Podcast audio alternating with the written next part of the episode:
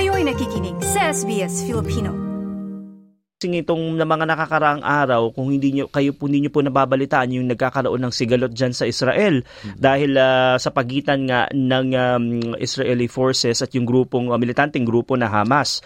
So nagkakaroon ng uh, sigalot o talagang tumataas yung tensyon. Pakatunayan yung mga kababayan ng Pinoy diyan eh, na parang may mga ilan na nawawala pa base sa naunaging uh, huling ulat natin mula sa Department of Foreign Affairs ng Pilipinas. At gayon din sa Australia naman may isa nang naging biktima din yes. na binalita mo kanina ano? So nakaka nakakalungkot. At marami tayong mga nakikita sa social media ngayon na mga raw images o yung mga mm. imahe nito or video na mga nangyayari nito maging um, dyan sa Sydney Opera House. Di ba? Nakikita natin na may mga nagrarally at nagsusunog.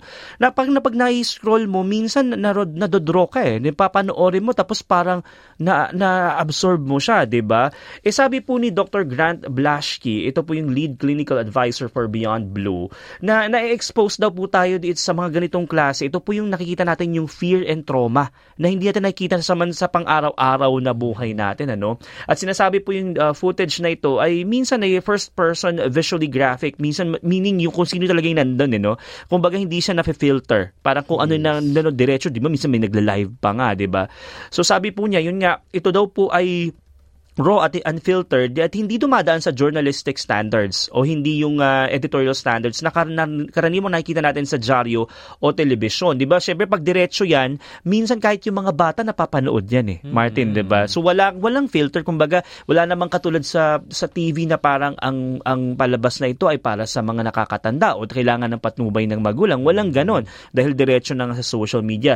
So, minsan, ito po daw ay nagdudulot ng stress. Yes. Yes, TJ. Ta, uh, pa, uh, dagdag ko lang, no? Kagab, kasi parang ako kagabi ko lang din nala, uh, mm. talagang doon lang ako nag-dwell doon sa Israel at Hamas na nangyayari, no? At ang dami ko nga nakita sa social media site na parang, siguro isa rin yun dahil lang ba't hindi ako masyado nakatulog oh, agad. Kasi diba? parang uh, Naisip mo. na-disturb kay mm. na nakikita mo yung mga bata, nakikita mo yung iba't ibang tao na nagiging um, parte noong biktima. Yes, nung mm-hmm. sigalot na iyon.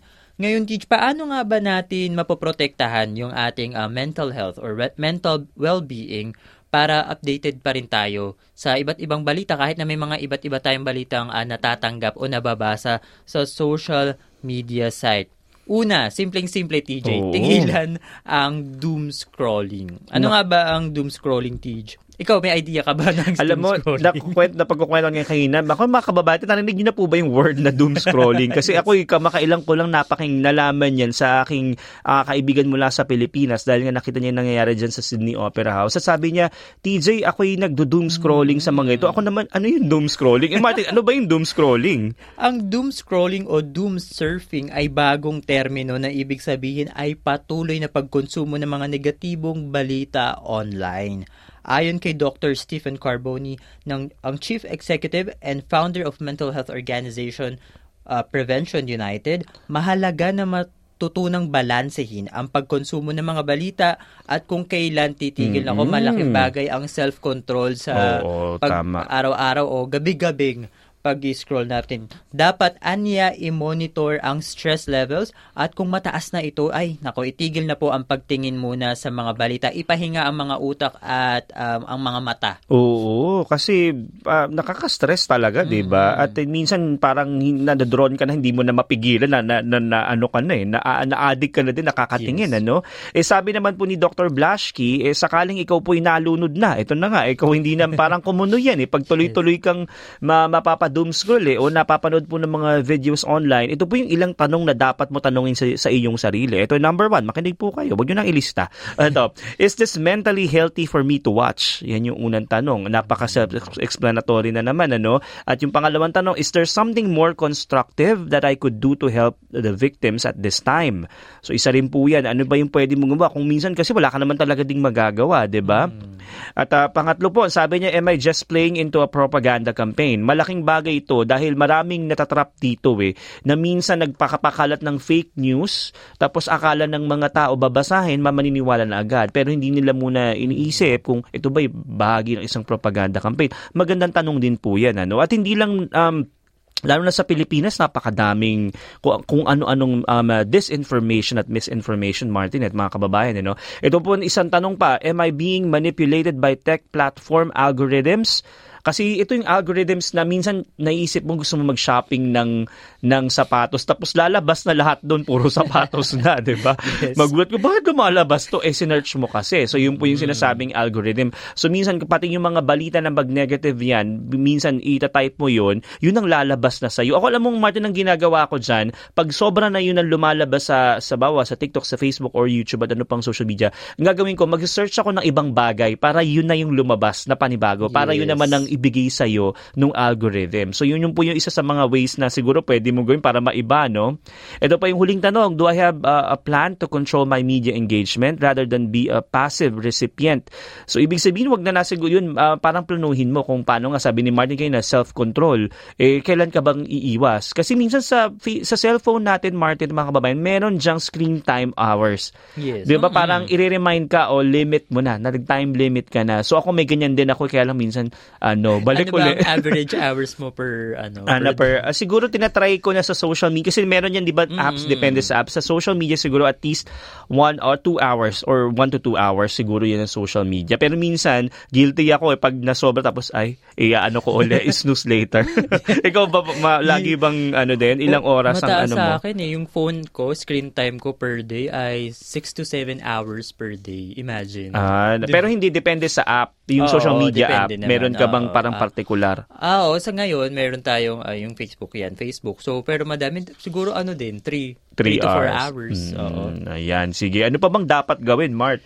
Pangalawa, TJ, ay don't engage in online arguments o iwasan po natin maging involved sa mga um, argumento online. Yan yung mga pak. Siguro pagko-comments to, mm, no? Pagko-comment mm, or pagpo-post ng kung ano-ano. Kasi ayon kay Dr. Carbone, madaling mahulog sa mga debate at diskusyon na ito sa social media pero ang katotohanan anya ay mahirap baguhin ang pananaw ng ibang tao at maaaring pinoprovoke ka lang at magbubunsod sa iyo ng stress. Dapat anya malaman kung kailan ihinto ang pakikisali sa mga discussions online. Ako, ito nga yung sinasabi natin na uh, mahalaga yung energy ng isang tao. At ngayon po, kung wala naman siyang um, mabuting epekto sa inyo, ay wag na po kayo makisali sa online argument at iwasan mm. ang pag, uh, pagiging involved sa mga toxic na bagay. Nako, dami sa ating ganyan kapag mga politika ang mm. pinag-uusapan, di ba, nag-aaway-away dun sa, sa social media.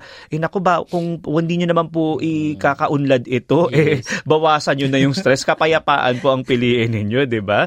At ito pa, pangatlo, sabi niya, put things into perspective. Eh, ayon po kay Dr. Carboni at uh, Dr. Blashki, isa pong paraan ng pag-isipan ng mga bagay sa pananaw na may mga leader naman din po at mga tao na din na umaayos ng sitwasyon. Gayon din sa ibang bahagi ng mundo ay may mga magagandang nangyayari. So parang think positive in a way, di ba? Yes, TJ. At sumunod ay look after yourself o tignan po natin ang ating uh, estado o kalusugan sa sarili. Mahalaga ang basic self-care. Ayan nga po yung tinata usong-uso ngayon self-care tulad ng pagkakaroon ng regular na routine kung halimbawa kung nag, uh, nag-exercise kayo sa araw-araw, skincare, yan. Nako, pagkakaroon, tayo dyan.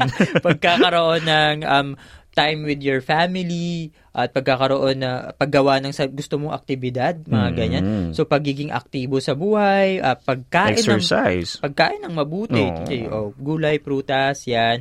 Ayan, yung pinag-uusapan natin kanina, 7 to 8 hours sleep po kung hanggat kanggat kaya. Hmm. At uh, pakikipag-socialize po, ayan, yung pakikipag-usap sa iba't ibang tao na sana hindi naman toxic din. Oo, At, dapat piliin. yes, di ba? Kumbaga, irespeto rin natin yung iba't ibang time ng ibang tao. At ano ko, alam po namin na ma- masarap ang ano, ma- okay sa katawan ng epekto ang minsan pag nakakainom pero nako limitahan po natin kasi hindi to ma- mabuti sa kalusugan pa rin.